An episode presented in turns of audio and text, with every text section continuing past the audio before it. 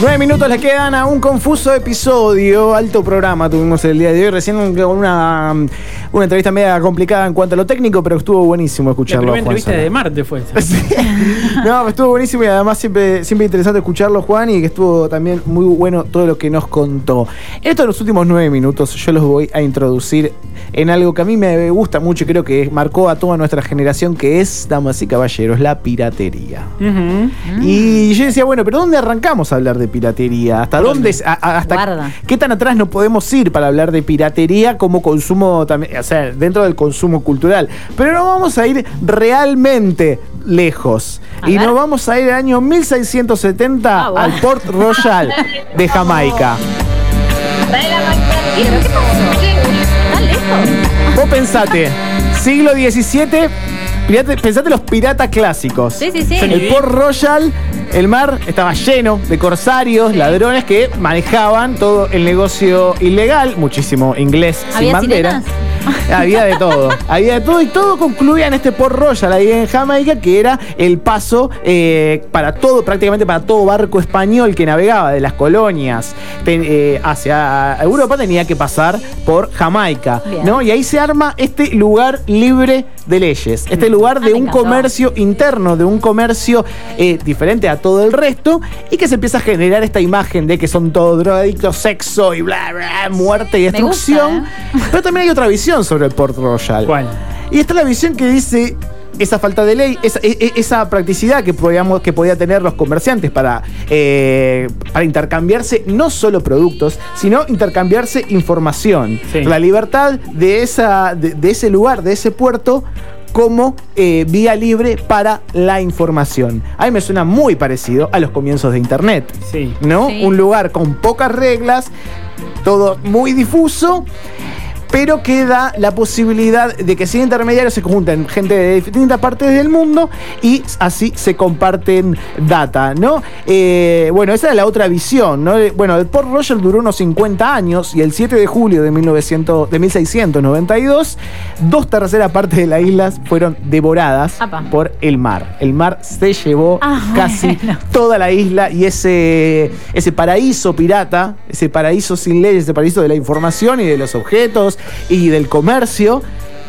quedó a la nada. 3.000 personas fallecieron los días, eh, 2.000 personas fallecieron en el acto y 3.000 en los momentos subsiguientes. ¿Por qué? Así como no había leyes, así como era eh, comercio libre y, no solo de objetos, sino de información, como bien les digo, tampoco había una autoridad Claro. muy clara para dar asistencia en esas problemáticas. Pero me parece una linda imagen para ponerlo como comienzo de lo que podría, o, o como analogía de lo que podría ser los comienzos de Internet para la data. Y de ahora nos vamos a otro punto. A ver. Y saltamos al año 1971. Apa. Si yo te hablo de pirateo telefónico, ¿sabes lo que fue el pirateo Mm. telefónico? No, se me viene a la cabeza Macri, pero no tiene nada que ver. En un capítulo de Los Simpsons. Algo parecido, eh, porque hay gente metiéndose en línea donde no debería entrar.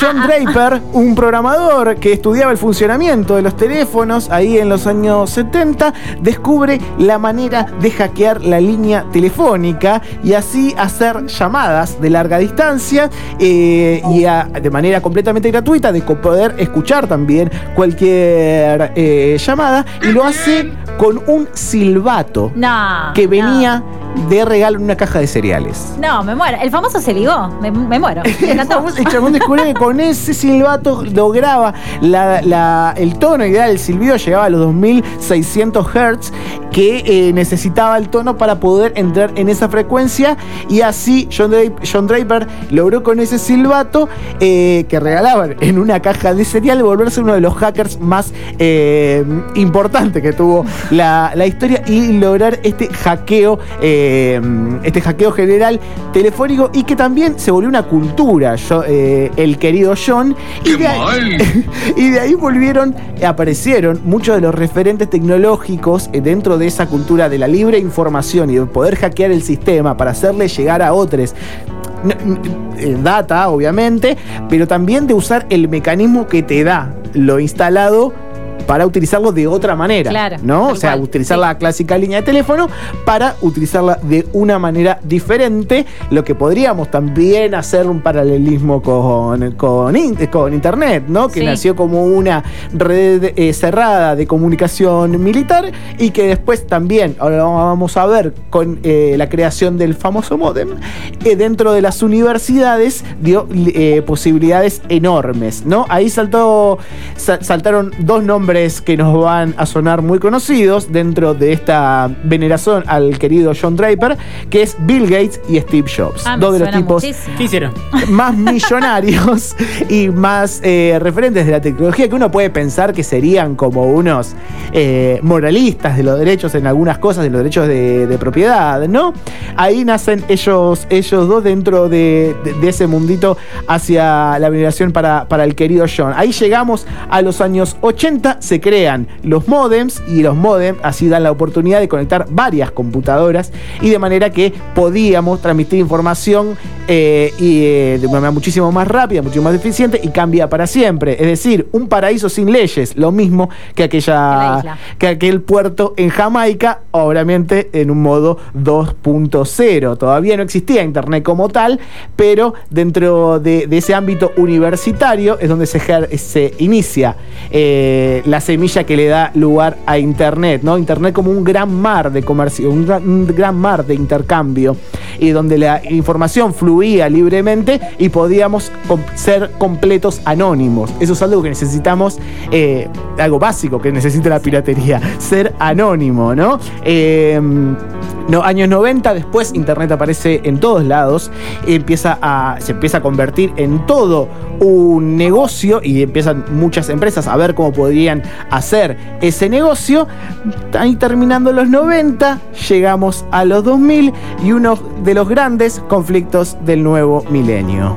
Yo creo que lo van a reconocer con esta canción. A. También me suena, ¿eh? Por ahí te suena. y por ahí lo que puedes ligar también con la piratería. Claro. A estos caretas. Qué bien, ¿eh? Por supuesto que Metallica. Y por, supuesto, Hermoso. y por supuesto que en uno de sus grandes hitos que tuvo Metallica fue enfrentarse a Napster, ¿no? Napster, uno de los eh, programas, una de las fuentes que llegó a muchísima más gente que logró unificar el tema de la piratería, de la música y el consumo cultural sin, sin derechos. Eh, ahí empezó el gran conflicto eh, de artistas y discográficas exigiendo el- su dinero por los derechos. Yo era más de Ares, me acuerdo. Claro, después vino Ares. Eso fue precursor. Emule, Casa, Sí. eh, bueno, y otra, y otra que ya vamos a entrar que es muy, muy importante para la piratería en sí. La justicia de los Estados Unidos obliga a Napster a encontrar todas las. Esto es increíble. Obligó a Napster a encontrar todas las canciones duplicadas, borrarlas de la red y No. pedirles disculpas a los consumidores y a los artistas. Claramente no terminó de hacer eso nunca Napster. Pero no. y se pensaba que con eso podría llegar al fin de la piratería y las descargas en la historia, pero para sorpresa de nadie, la prohibición que generó los resultados completamente opuestos a los que Es lo que esperaba. La prohibición no funcionó ni con las drogas, la prohibición no funciona ni con la piratería, la prohibición nunca funciona y este no fue el caso. Ahí aparecieron muchos de los servicios nuevos que consumimos nosotros, Emule, Ares, Parque Rivadavia. Perdón, me lo venía aguantando y que arrancó.